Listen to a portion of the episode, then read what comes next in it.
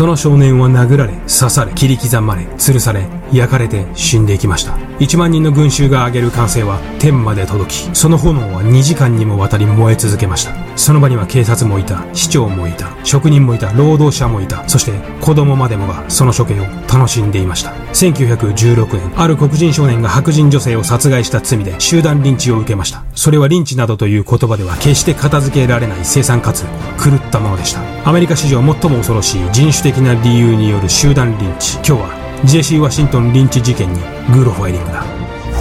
眠れなくなっても知らないぜ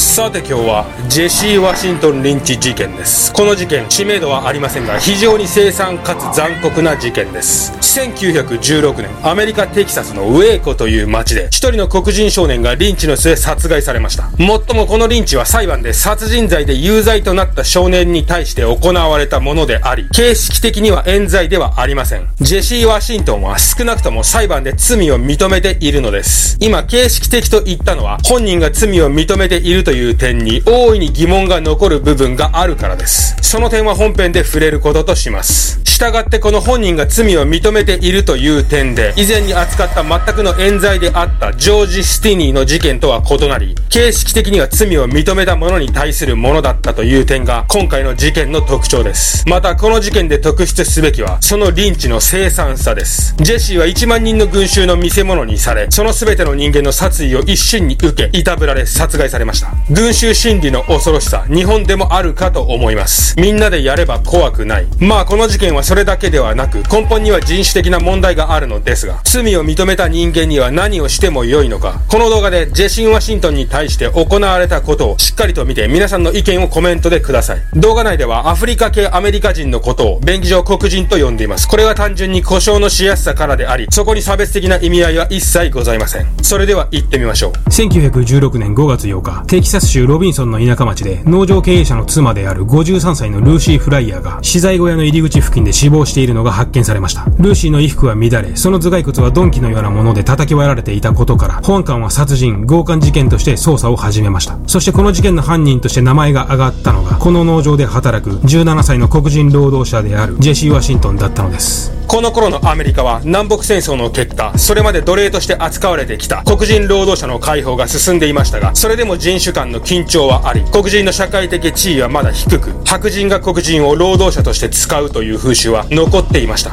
ジェシー・ワシントンの一家はまだこの地域に来たばかりの新参者で、フライヤー農場での仕事もわずか5ヶ月前に始めたばかりでした。当時のアメリカ南部ではまだリンチ文化が根強く残り、とりわけその標的は知的障害のある黒人や、まだ近所付き合いの浅いよそ者に集中していました。そして、ジェシー・ワシントンは、軽度の知的障害があり、5ヶ月前にこの地域に越してきた、よそ者だったのです。黒人に対するねじ曲がった先入観、漠然とした疑いは、差別の対象となりやすい17歳の黒人少年に向けられました。ジェシーに疑惑の目が向けられると、保安官は早速彼の家を訪ねます。そして、ここで保安官が目にした光景こそ、彼の疑惑を決定的なものにしてしまったのです。保安官がジェシーの家に行くと、なんと彼は玄関先で血のついたオーバーオールを洗っている最中でした。ジェシーはその場で取り押さえられ、保安官事務所に拘束されます。この点についてのジェシーの主張は、自分の鼻血がついいたので、それを洗っていただけだ、というものでしたが、DNA 鑑定などないこの時代、その真偽は裁判官の判断に委ねられたのです。5月9日、保安官はひとまずジェシーの身の安全を確保するため、彼を隣町まで連れて行き、そこでジェシーの尋問を始めます。身の安全の確保。この時代には黒人の容疑者にはまずはその観点からの配慮が必要でした。1800年代後半から1900年前半にかけて、アメリカ南部地方では多くの黒人がリンチの犠牲となっています。1890年から1920年の30年間で約3000人の黒人が犯罪の加害者とされ、リンチ被害に遭っています。当然リンチは法制度の枠外で行われ、多くの場合、被害者は刑務所や警察署、さらには法廷から連れ出され、リンチが行われました。そして驚くことに、当時のアメリカ南部では、リンチは一定の文化としての側面を持ち、社会から容認されていたのです。今日の子供たちが野球カードを交換するかのように、当時の子供たちはリンチの様子が描かれた絵はがきを交換して楽しんでいたのです。取り調べでは、初めは殺人につき否認していたジェシーでしたが、最終的にはロバの扱いで、ルーシーと口論になり、その結果彼女を殺害したと認めます。そして殺害の凶器とされるハンマーはジェシーが説明した茂みから発見され彼は起訴されますただジェシーの有罪については彼の死後、それを疑う声があるのも事実です。まずジェシーにとっての最も不利な証拠である凶器について、これについては2011年、南フロリダ大学のジュリー・アームストロングは当局によって仕込まれた可能性が極めて高いと説明しています。また、ジェシーがその衣服につけていた血について、彼自身の鼻血であるとの主張の正当性は調査されてはいません。さらにジェシーは取り調べ段階で警察に、リンチ集団から守るからと言われ、強引に自白をしたとの記録もあります。そして文盲であり、文字の読めないジェシーが、密室で弁護士の立ち会いのない取り調べの中、自らの無実を主張し続けることが果たしてどれだけできたのか、その点にも大いに疑問が残ります。しかし翌日にはこの事件と、その容疑者であるジェシーが罪を認めたこと、さらに彼が黒人であることが地元の新聞3紙に掲載されてしまいます。この新聞に載った時点でジェシーの運命はもはや裁判を待たずとも決まってしまったのです。その夜、ウェイコの街は殺気立っていました。ジェシーが収監されているであろう地元の拘置所には、彼を探す集団が続々と集まり、ジェシーを捜索し始めましたが、この時隣町で隔離されていたジェシーを見つけることはできませんでした。しかしそんなことは怒り、我を忘れた集団には大した問題ではありませんでした。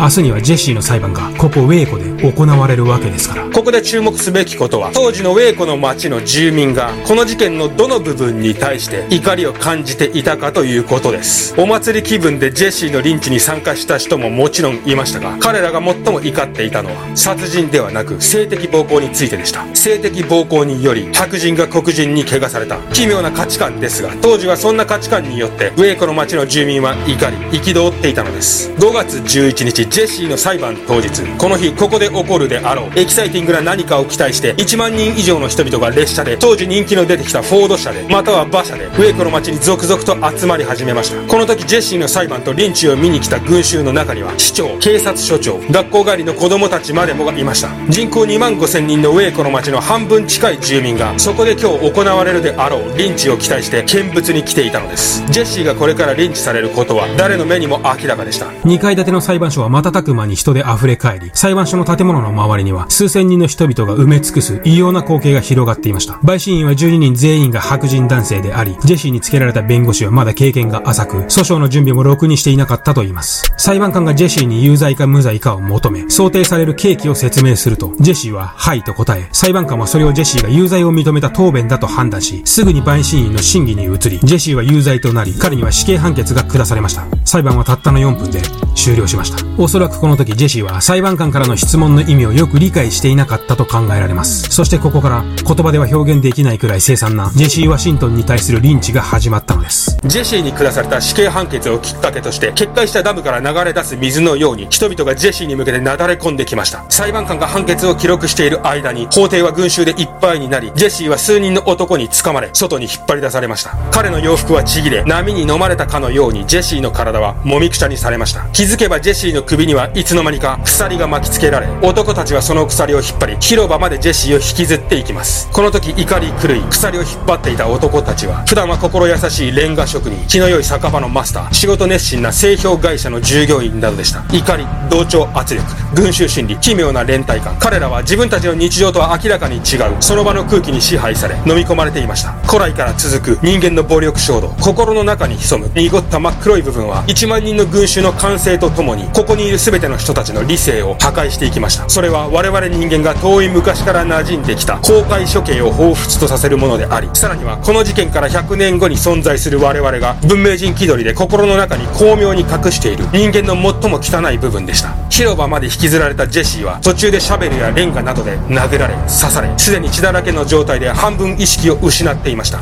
広場の木の根元には焚き火のための薪が用意され、そこにはガソリンがかけられています。ジェシーの首に巻かれた鎖のもう一方の端が木の枝にかけられ、それと同時に反対側から数人の男が鎖を引っ張ります。ジェシーの体は宙に浮き、木から吊るされた彼に対して、さらに凄惨な暴行が加えられました。数人の男がジェシーの指と正規を切り落としたのです。その後、ジェシーにはガソリンがかけられ、火がつけられ、絶命まで彼は何度も炎の中を上げ下げされました。指のないジェシーはひたすらにもがくだけでした。時間もの間火は燃え続け、群衆たちはそれを見物し続けました。群衆からは野球の試合を観戦するかのような叫び声が上がっていたと言います。群衆は車や木、または近くの建物の屋上に登り、窓から身を乗り出し、彼らの言うエキサイティングな光景を見物しました。その中には学校帰りの子供たちもいたと言います。子供たちはこの光景をランチを食べながら見物していました。そして集まった群衆たちは焼け落ちたジェシーの遺体から記念品として売るために骨、歯、鎖などを持ち帰りました。実際にジェシーの歯は1本5ドルで、ジェシーにかけられた鎖は1本25セントで売られていました。さらに写真家のフレッドはこの様子を捉えた写真を販売して利益を得ています。ジェシーのリンチの様子は絵はがきやカードとして世界中に配布されました。ジェシーの遺体はウェイコの街中を馬で引かれ、さらされた挙句、電信柱に吊るされ、見せ物にされました。さらに驚くことに、このジェシー・ワシントンのリンチで責任を問われた者は一人もいなく、むしろ祝賀ムードさえも漂っていたと言います。何より当時のこの地域での価値観では、リンチは正義とされていたのです。その証拠にこのリンチは多くのウェイコの市民には支持されましたが、全米にそれが報道されると、ウェイコの街は非難の対象となり、事件から1週間以内には、このニュースは遠く離れたロンドンでも報道されました。その後アメリカの全米黒人地位向上協会は、この一件の詳細な調査を行い、ジェシーによるフライヤー殺害は事実であるとの結論を出しました。さらに全米黒人地位向上協会は、ジェシーのリンチ事件を踏まえて、リンチ防止法の制定を主導し、これにより1920年代以降、1960年代前半にかけて、リンチは減少していきました。そして、ジェシー・ワシントン事件より100年を迎えた2016年5月、ウェイコ市長はジェシーの子孫や黒人コミュニティに謝罪する正式な式典を開催しました。もしジェシーの服についた血が彼が主張したように本当に彼の鼻血だったとしたら、もし保安官の部下が事前にハンマーを置いた場所をジェシーに言わせたとしたら、ジェシーが自白したのはリンチを恐れ、そこから守ってくれると言った警察の言葉を信じていたからだとしたら、真相は不明のままですいかがだったでしょうか？ジェシー・ワシントン事件。少なくとも当時のウェイコという地域では今回の件は正義とされていました。なのでリンチを見に来ていた群衆の中で誰一人写真に写るのを嫌がった住民はいませんでした。正しいこととは何なのでしょうか？正義とは多数派の意見が正義なのでしょうか？それは時代によって変わるものであり絶対的な定義がない概念だからこそ各人が常に自分の頭で考え判断していくしかないものかと思います。じゃあ今日はこの辺で。